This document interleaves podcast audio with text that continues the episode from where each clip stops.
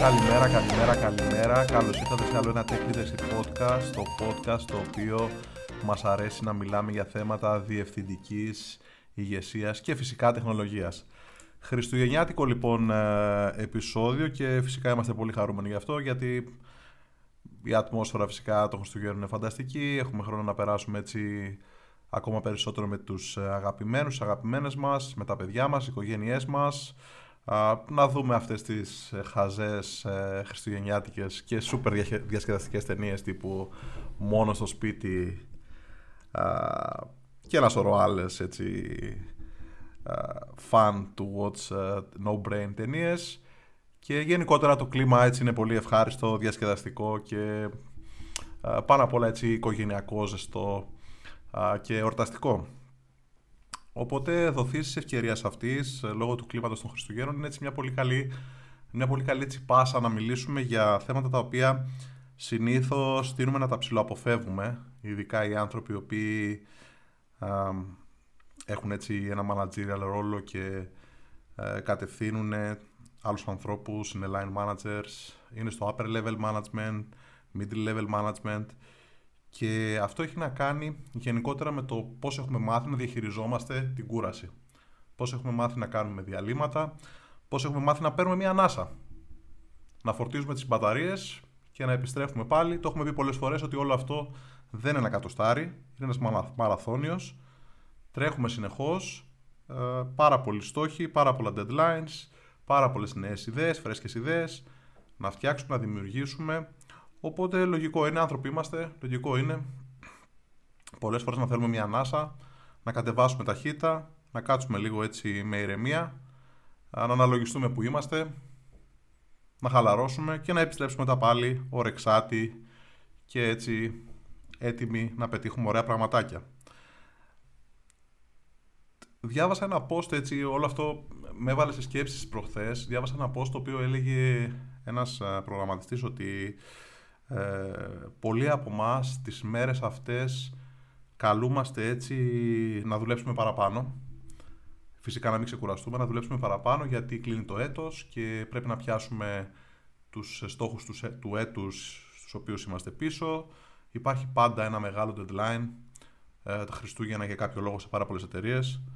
Ε, το έχω ζήσει και εγώ αυτό προσωπικά στο μακρινό παρελθόν, δεν ξέρω γιατί συμβαίνει. Υπάρχει πάντα ένα deadline το οποίο δεν το έχουμε πιάσει και πρέπει να δουλέψουμε όλοι μας για να πιάσουμε το deadline προκειμένου η εταιρεία να πιάσει τους στόχους της. Και πάρα πολλά άλλα τέτοια πραγματάκια τα οποία δεν έχουν έτσι ιδιαίτερη σχέση με το, με το κλίμα των ημερών. Και το νούμερο έτσι που μου μπήκε στο μυαλό είναι ότι ε, προφανώς ένας οργανισμός, αν περιμένει την τελευταία εβδομάδα του έτους να πιάσει τους στόχους του, να πιάσει ένα deadline να, να πετύχει κάτι, προφανώς κάτι δεν πάει καλά έτσι. Και είναι θέμα management όλο αυτό. Και το πρόβλημα σε όλο αυτό καταλήγει φυσικά στους υφισταμένους, στις ομάδες, στους ανθρώπους οι οποίοι αντικειμενικά κάνουν τη δουλειά. Και είναι πρόβλημα έτσι. Είναι πρόβλημα γιατί αντί οι άνθρωποι αυτοί να, απολαύσουν, να απολαμβάνουν το κλίμα των ημερών, να πάρουν μια ανάσα, να περάσουν με τις οικογένειές τους, αναγκάζονται να σκέφτονται για στόχους του έτους, και deadlines και requirements και πελάτες και πραγματάκια τα οποία είναι super και πρέπει να τα σκεφτόμαστε, αλλά ας μάθουμε κάποιες εβδομάδες του έτους να μην, να μην τα σκεφτόμαστε.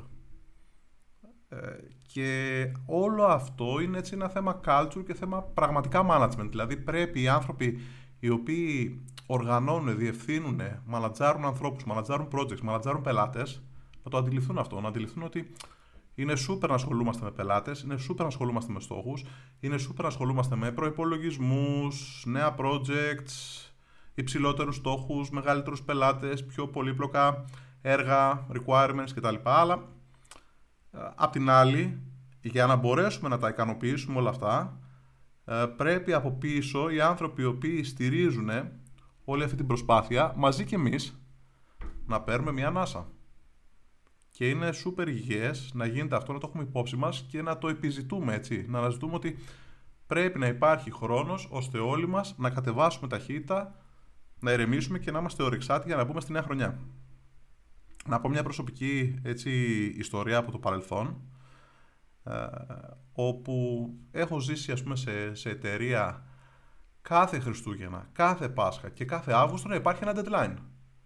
Για κάποιο λόγο η συγκεκριμένη εταιρεία πίστευε ότι και οι άνθρωποι οι οποίοι τρέχαν έτσι, στο, κυρίως στο middle level management, οι άνθρωποι οι οποίοι θέλουν να δείχνουν στους από πάνω τους ότι δουλεύουν και είναι αποδοτικοί, ε, πιστεύαν ότι αν πουλάνε έτσι το παραμύθι του, του deadline, ουσιαστικά τους έχουν όλους σε εγρήγορση και κατά κάποιο τρόπο το upper level management είναι ήρεμο και λέει ότι α, δεν έχουμε χαλαρώσει, είμαστε ok, ε, γιατί ο τάδε τους έχει μαζέψει. Ε, όλο αυτό έτσι είναι ένα τεράστιο πρόβλημα σε θέμα έτσι, αντίληψης, ηγεσίας, διευθυντικής και δυστυχώς οι άνθρωποι της τεχνολογίας τείνουμε να πέφτουμε σε αυτή την παγίδα. Και τείνουμε να πέφτουμε σε αυτή την παγίδα γιατί ε, μαθαίνουμε να σκεφτόμαστε από τα πρώτα μας χρόνια που ασχολούμαστε με την τεχνολογία ότι more is better. Το να κάνουμε περισσότερα είναι καλύτερο. Και όλο αυτό έρχεται εντελώς σε αντιδιαστολή με πραγματάκια που έχουμε αναπτύξει στα προηγούμενα επεισόδια τύπου με προτεραιοποίηση, με στόχους, προτεραιότητες, πραγματάκια τα οποία είναι πιο σημαντικά να επιτευχθούν από ότι να πετύχουμε τρία άλλα πράγματα. Γενικότερα η ποσότητα στην τεχνολογία σε σχέση με την ποιότητα θα έπρεπε να μην της δίνουμε τόσο μεγάλη βαρύτητα. Θα έπρεπε να μάθουμε όλοι να σκεφτόμαστε όσον αφορά την ποιότητα, όσον αφορά την προτεραιότητα και όχι όσον αφορά την ποσότητα. Και είναι μια παγίδα στην οποία πέφτουμε πολύ, πολλοί οργανισμοί, πολλοί άνθρωποι, πολλοί τεχνολόγοι, να το πω έτσι, και εν τέλει τι κάνουμε, καταλήγουμε να έχουμε ανθρώπους εξωθενωμένους, ανθρώπους με burnout, οργανισμούς οι οποίοι δουλεύουν χωρίς κάποιο ιδιαίτερο στόχο, απλά προσπαθούν να δικαιολογήσουν ότι είναι δραστήριοι και ενεργοί και όλο αυτό είναι πρόβλημα. Να πω μια άλλη ιστορία η οποία με είχε έτσι ταρακουνήσει αρκετά έτσι, τα πρώτα μου έτσι, βήματα στην τεχνολογία ήταν το εξής.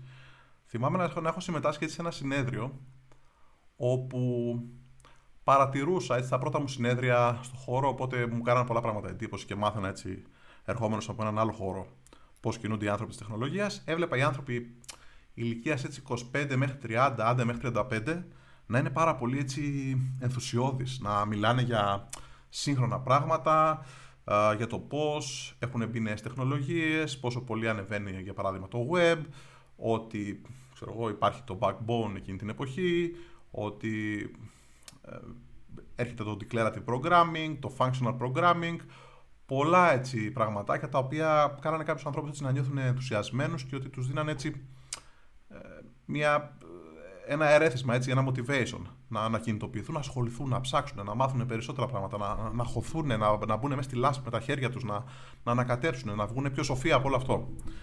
Απ' την άλλη όμως υπήρχε το, το άλλο στρατόπεδο, ήταν οι άνθρωποι που ήταν άνω να το πω το 40 ηλικιακά, οι οποίοι ήταν οι άνθρωποι που είχαν περάσει αυτή τη φάση και ήταν πλέον άνθρωποι που είχαν ένα ρόλο ε, τύπου CTO, τύπου Head of Engineering, τύπου Head κάποιου τμήματος, ε, C-Level ε, Management και ούτω καθεξής. Οπότε ήταν άνθρωποι οι οποίοι κατά κάποιο τρόπο είχαν περισσότερη έτσι, διευθυντική και ηγετικές ευθύνες, να το πω έτσι, για να οργανώσουν τμήματα, ανθρώπους, projects, πελάτες και το καθεξής. Οπότε οι άνθρωποι αυτοί ε, παρουσιαζόντουσαν στα συνέδρια και αυτό που στο συγκεκριμένο συνέδριο συγκεκριμένα θυμάμαι να, να μην μιλάνε για τεχνολογία. Να μιλάνε για λέξεις τύπου burnout και να μιλάνε για λέξεις τύπου ε, ψυχολογική κούραση. Να μιλάνε για τεχνολογική κούραση. Να υπήρχε, θυμάμαι, μια ομιλήτρια η οποία ήταν έτσι πολύ ε, καταξιωμένη, ας πούμε, και έλεγε ότι καθόταν τα Χριστούγεννα και προετοίμαζε για το υπόλοιπο 12 μήνο ποιες μέρες θα ήταν άρρωστη. Δηλαδή έλεγε ότι στις 10 Μαρτίου θα έχω πρόβλημα με τα δόντια μου. Στις 30 ε, Μαΐου θα έχω θέμα υγείας, ε, θα έχω ξέρω, πονοκέφαλο, θα έχω ημικρανία. 15 ε, Αυγούστου θα έχω αναγούλες, θα έχω πάθει δηλητηρίαση. Γενικότερα λοιπόν αυτό που έκανε είναι ότι προσπαθούσε ε, για να επιβιώσει, αυτό μου ακούστηκε πάρα πολύ επικίνδυνο, έτσι, προσπαθούσε για να επιβιώσει να βρει λόγους τους οποίους δεν θα μπορούσε κανείς να τις αρνηθεί προκειμένου να λείψει από την ε, δουλειά της για κάποιο ιατρικό λόγο. Το οποίο αν το σκεφτούμε έτσι και το αναλογιστούμε με ηρεμία είναι εξωφρενικά θλιβερό. Γιατί όσο και, αν όσο και επιτυχημένοι να είμαστε στο ρόλο μας, είτε CEO, CTO, whatever, όσο επιτυχημένοι και αν είμαστε, αν πρέπει για να κάτσουμε μια μέρα με το παιδί μας ή να κάτσουμε μια μέρα με το σύντροφό μας, να πιούμε ένα καφέ με ηρεμία, να πρέπει να δηλώσουμε ψέματα ότι έχουμε κάποιο σοβαρό πρόβλημα υγείας, τότε σημαίνει ότι κάτι δεν πάει καλά.